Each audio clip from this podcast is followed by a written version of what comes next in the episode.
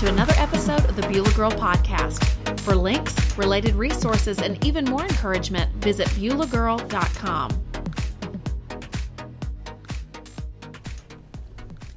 Hi, friend. Thanks so much for tuning in. This is the Beulah Girl Podcast, and I'm Carol Whitaker, your host. I'm so glad that you've chosen to listen in. We are in episode three of a series called Rejoicing in Trials. If you have not tuned in to the previous two episodes, I encourage you to do so. I talked about the idea of being joyful in the midst of suffering. And this can be an idea that may come across as a little offensive or irritating if you are someone that you're going through something tough and someone says to you, Oh, be joyful. But uh, I drew some lessons from James 1 2 through 4. And actually, what that verse is saying is not that the hard things we go through are joyful in and of themselves, but that they produce good things in us. And that is a reason for joy. And so I talked about that in episode one. And then I expanded on that idea further in episode two, just talking about the idea that when we allow trials to work in us, that they bring us along to spiritual maturity, they make us better fit to be servants in God's kingdom, and some very good things can come out of the hard things that we face. And in this episode, I want to focus on just practically the idea of what we can do in a trial. Because it's wonderful to know that the trials we go through that they have a purpose that they're producing good things in us. But what can we do when we're confused and we're angry and we're sad? What is the best thing that we can do in the midst of our suffering and in the midst of the hardship that we're going through what does that look like exactly and we are going to be drawing once again from james but we're going to be moving away from James 1 2 through 4 and focusing on James 1 5, which I'll read in a minute, and drawing on that. Before I get to reading that, though, I'd like to just kind of kick off the episode with a story that came to mind as I was, as I was writing this um, post, which you can check out on BeulahGirl.com. But just writing this and thinking about what I wanted to talk about in this episode, I was reminded of a very hard season I went through in my life. I've told this story numerous times. So if you are someone who you've listened to previous episodes, you may be familiar with this. But if not, if you're brand new to the podcast, then you'll be hearing this for the first time. But years ago, I went through a really hard season where I had left my job and I didn't know why. I knew God was leading me in a new direction and He had promised me there was a promise he had made to me years before that that I would be used in music ministry. I had given up on really music. I tried to pick a practical career, which I did. I became a teacher and there was just part of me that was really sad about the fact that I thought, you know, thought that the music thing was dead. I was never going to go down that path. And God reminded me of that dream and really called me away from teaching. And I was excited and scared at the same time. I left a paycheck behind, a, you know, my title, um, my salary, and, you know, just stepped out in blind faith, really having nothing lined up. And we made a lot of sacrifices as a family for me to be able to leave my job. I became a stay at home mom.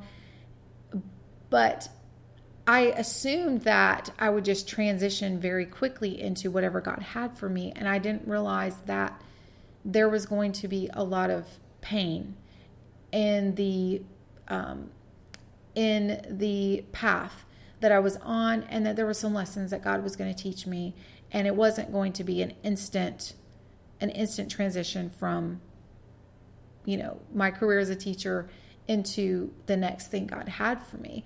And that was just a rude shock. And where, you know, I had was just in a situation where in previous, you know, jobs, circumstances, I felt like very competent. I felt like people thought I did a good job, that they liked me. But then I got myself in a situation where I didn't really feel like really that wanted. I didn't really feel that noticed. I didn't feel like anyone really was that impressed. And all the things that I had done earlier before to get people to like me or to feel like I was appreciated, I mean, it just didn't work. And I couldn't figure out what was going on. I just didn't feel like I was being all that successful in this new path I was going down.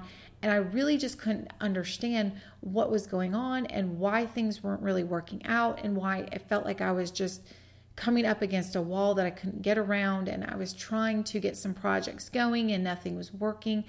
And I couldn't really understand. And I found myself one one night at a prayer meeting and I was just desperate. And the pastor asked if anyone wanted prayer to come forward. And so there weren't really that many people there. There was just a few, and I was one of the few that went up to the altar.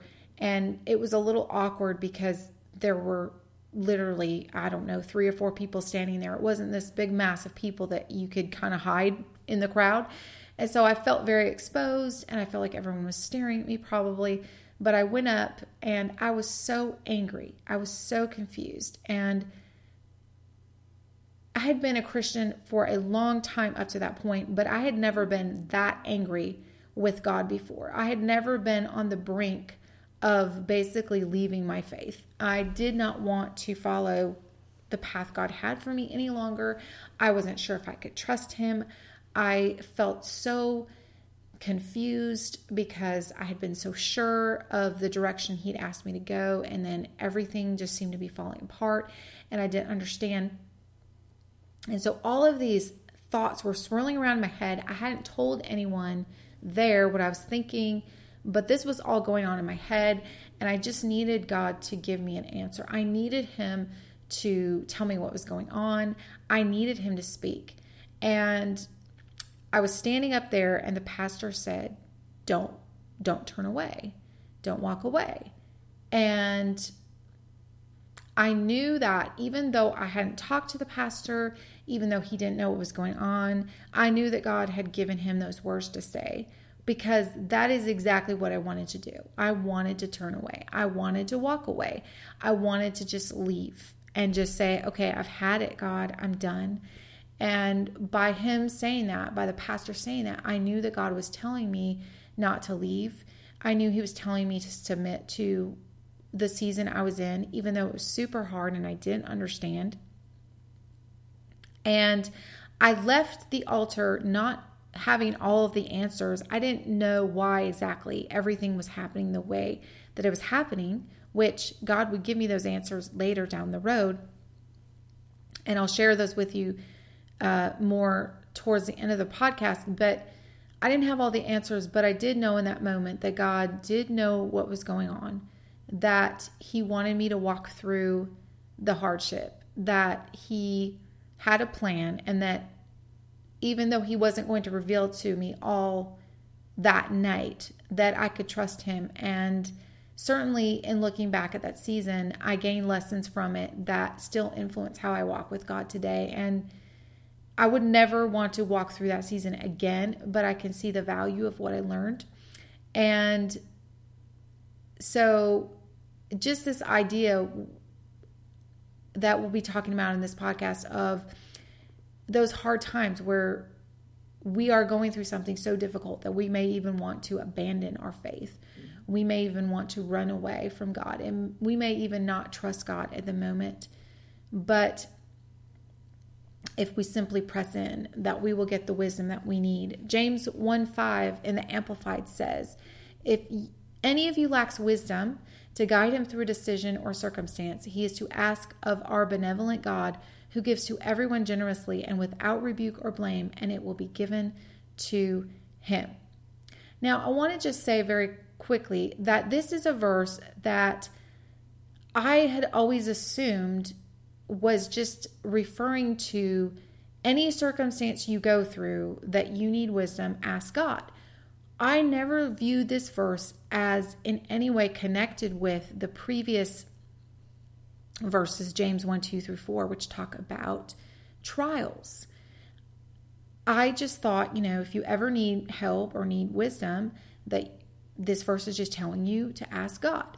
And it is definitely telling us that, except scholars don't really agree that if it's just referring to any circumstance or if it's specifically connected to the previous verse. I want to read the previous passage. It says this Consider it pure joy, my brothers and sisters, whenever you face trials of many kinds, because you know that the testing of your faith produces perseverance. Let perseverance finish its work so that you may be mature and complete, not lacking anything. And I read this particular uh, passage in the NIV, um, not the Amplified, which I read James 1 5 in the Amplified. But as I shared in part one and part two of this series, I just talked about this idea that this verse is urging us to be joyful in the midst of our trials, not because trials are wonderful in it in and of themselves, not because they are wonderful and we're so excited to be in pain. That would be weird. And as one commentator I read said, he said, you know, that would be entirely insincere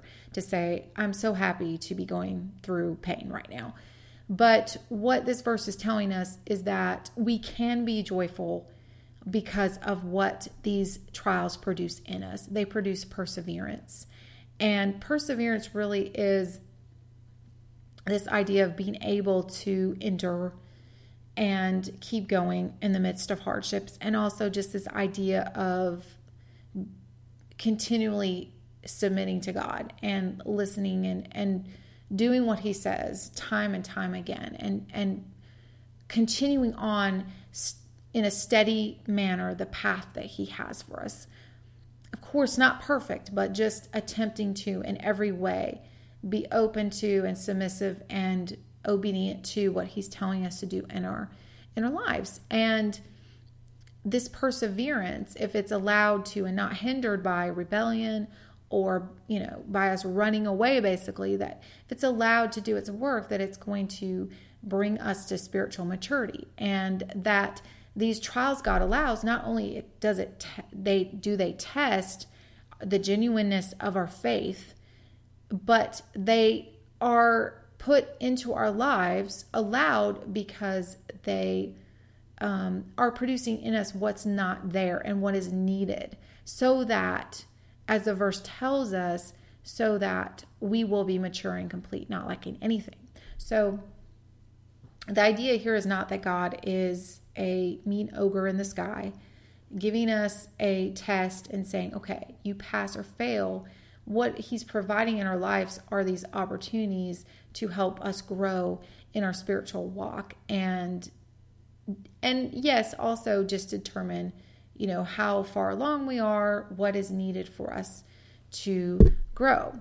So if we look at james 1 5 which talks about asking god for wisdom as connected with the previous section which talks about being joyful in trials and our trials producing in us perseverance and leading us on to spiritual maturity, we can see that if we look at them as connected, we can see that the verse is actually urging us to seek God in our trials.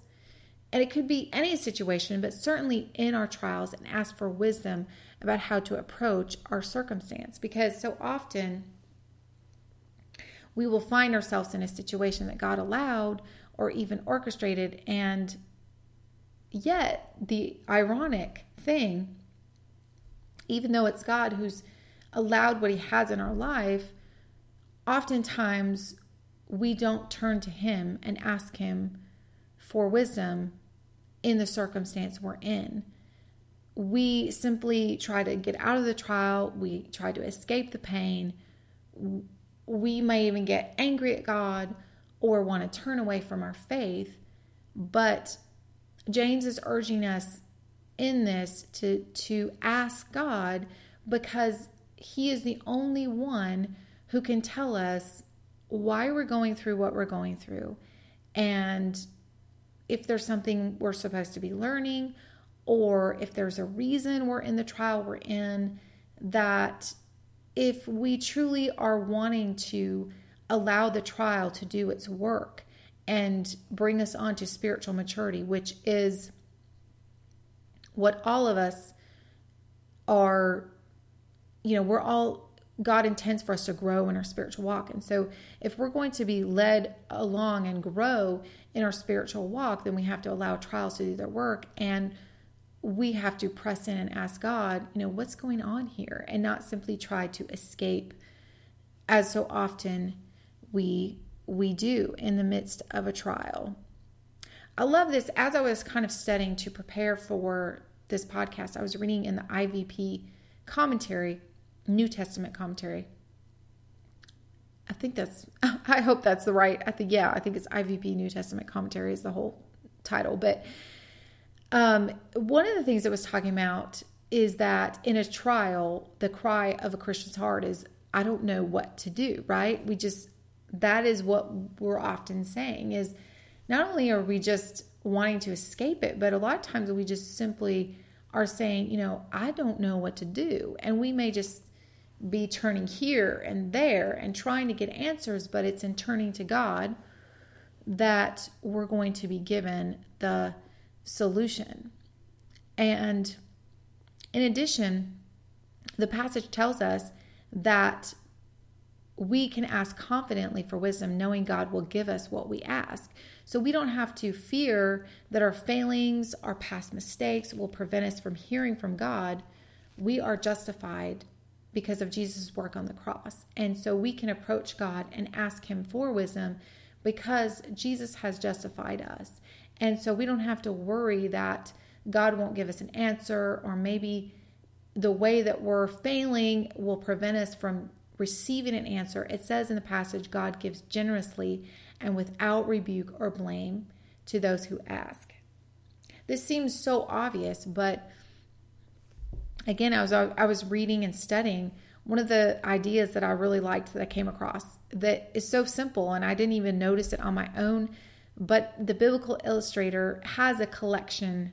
It's a collection of different um, comment you know commentators and their different ideas that they've given in analysis i guess you could say of the passage. But one of the comments i read on there was just this idea that you know in the passage the idea is given that that the lacking man or person is the one that's encouraged to ask. It says, if any of you lacks wisdom. So it's saying, you know, if you're lacking the wisdom to proceed or to know what course to take or why this hardship has come into your life, then then you are in the perfect position to ask of God.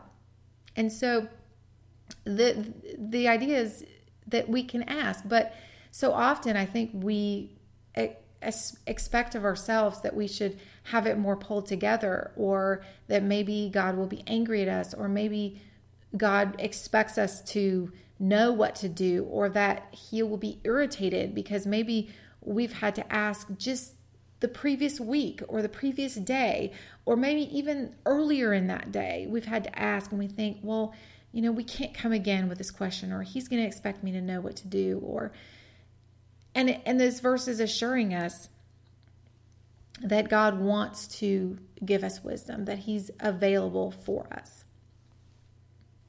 that He wants to give to us. And maybe we we have failed. Maybe we are in the position we're in because of some of our own choices. And even in those situations, God wants to give us the wisdom we need to get out of the situation and even even um, receive good from the bad that we are currently experiencing. Matthew 7 7 says, Ask and it will be given to you, seek and you will find, knock and the door will be open to you. Similarly, Jeremiah 29 13 says, You will seek me and find me when you seek me with all your heart. I had a pastor at my old church, he used to say frequently, You don't have to clean yourself up to come to God. He used to always say that. And when I was preparing this, it was just a phrase that came to my mind because so often we think we have to figure out a solution, get our situation in better order before approaching God. Somehow, if we can just do enough good deeds to somehow bolster ourselves up so we're in a better position to ask of God or, you know, somehow make up for a failing of ours. But this passage is telling us that we don't have to do those things. We can approach God because He we are justified because of Jesus' work on the cross. He makes us acceptable in the sight of God. And maybe there is a sin issue in our life that we need to confess and we don't even know how to really even approach and even when we're confused about that that maybe God will help, you know, will help to point out that when we when we go to him, but that he is not going to refuse us if we earnestly are seeking him and want to know what to do in our life, that we are wanting His wisdom. We can come to God in whatever state we are in, and He is the one. He will help us to sort out the tangled pieces of our situation, make sense of the confusing events, give us peace and wisdom. Sometimes we don't always get an explanation for everything that happens, but certainly if we need guidance and, and we we need to know what direction to go god will give us and even when he doesn't necessarily give us all of the explanations we want he will certainly give us peace and give us what we need to continue on in our journey. We don't have to hide. We don't have to stand back. For fear that he won't answer us we can approach him and he will answer. I want to just go back to the story that I started with at the beginning of the podcast. The pastor, um, again, he took, you know, he was saying, don't turn away. And I didn't get any more answers that night, but it was after I went home and I just kept on pursuing God for answers about my situation that he did, in fact, answer me. And I'm going to tell you that the answer he gave me wasn't really easy. It kind of came in pieces, quite honestly. But what I discovered was that the situation I was in, there were many layers of learning that I gained from it. But the reason that God allowed me to, in my estimation, fail, um, to not be successful, to not be able to use my winning qualities to impress others is that God allowed that situation to reveal to me that I had used people's affirmation, my job title, I had used other things in my life to bolster up my worth or my sense of identity because I didn't feel good about myself. And I had a very low self-worth that I was attempting to to I guess, compensate for by my accomplishments or achievements or performance. And as long as I could get others to notice me, as long as I felt like I got affirmation for my work, then I felt good about myself. And I was really resting my entire sense of worth on what other people said and thought of me. And certainly it's good to have a good work ethic, to to know get affirmation from others.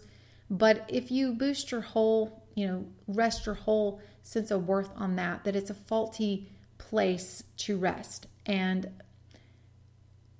the only place that we can rest our identity in is Christ because that is the only thing that will not fail that will not crumble away we can fail ourselves. You know, we're not always going to make perfect decisions. We're not always going to be able to perform as well as we want to. We're not always going to be able to get people to like us. And so in that season, God really allowed me to fall on my face because it was through that hard time that I realized that I was really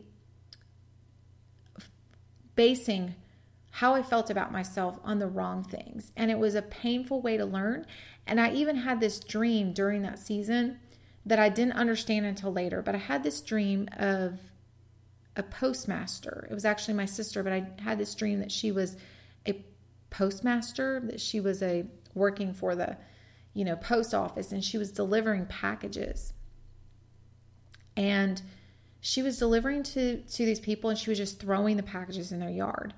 And no one said anything about it till she got to this one woman's house and she threw the package in the yard and the woman picked up the package, walked back up to her, made a huge fuss and said that she didn't want that package even though it was delivered to her unless it was delivered correctly. She wanted it placed in her box. She didn't want it thrown in her yard.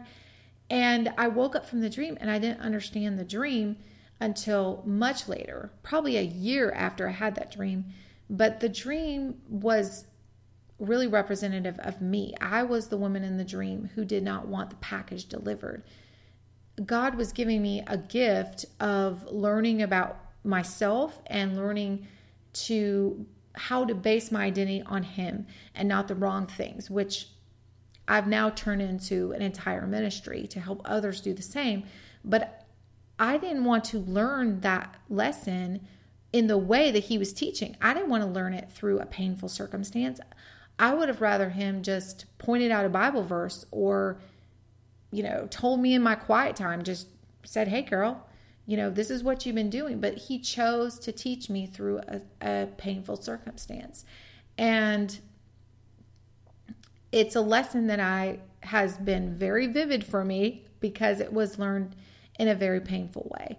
And so also during that season, not only did he reveal to me what why I was going through that, but really began to reveal to me um, how to get out of that season and just some steps. And I was also experiencing hardship because that even though I was following God in the new direction I was going, that there had been some things that I had bypassed. That even as I was left my job, I really felt like I was supposed to get some things right that I was so obsessed with having a perfect image that there were some ways that I had really cut corners at work.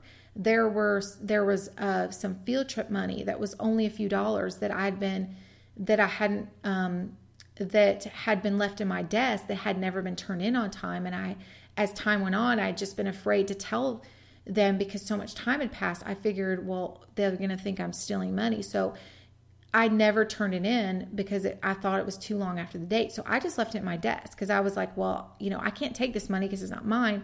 But I really felt like before I left teaching that I was supposed to tell my department head.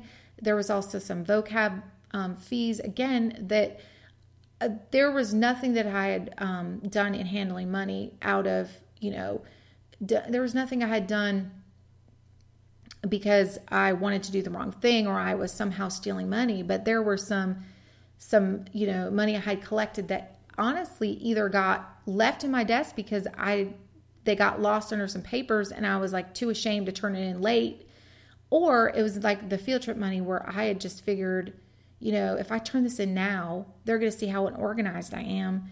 And, you know, um, the truth is as a teacher you just have so much to keep up with that it's it's hard to be perfect in everything, especially a high school teacher. I had 130 students, and so yeah, there were some things that slid beneath its cracks, and God really told me, you know, um, you need to tell your department head about this and and make this right. And I just was like, no, I'm not doing that because I didn't want to um, look bad, and so I had to go back to and and so I had to go back to my job and do that and it was very awkward. It would have been a lot easier to do it before I left, but God was gracious and helped me. And there was just other things that I, again, um, felt like I needed to go back and, and do some apologies that I hadn't been in my effort to be perfect and to have other people like me. I had cut a lot of corners um, and wasn't a good Christian example in a lot of ways to my classes when I was a teacher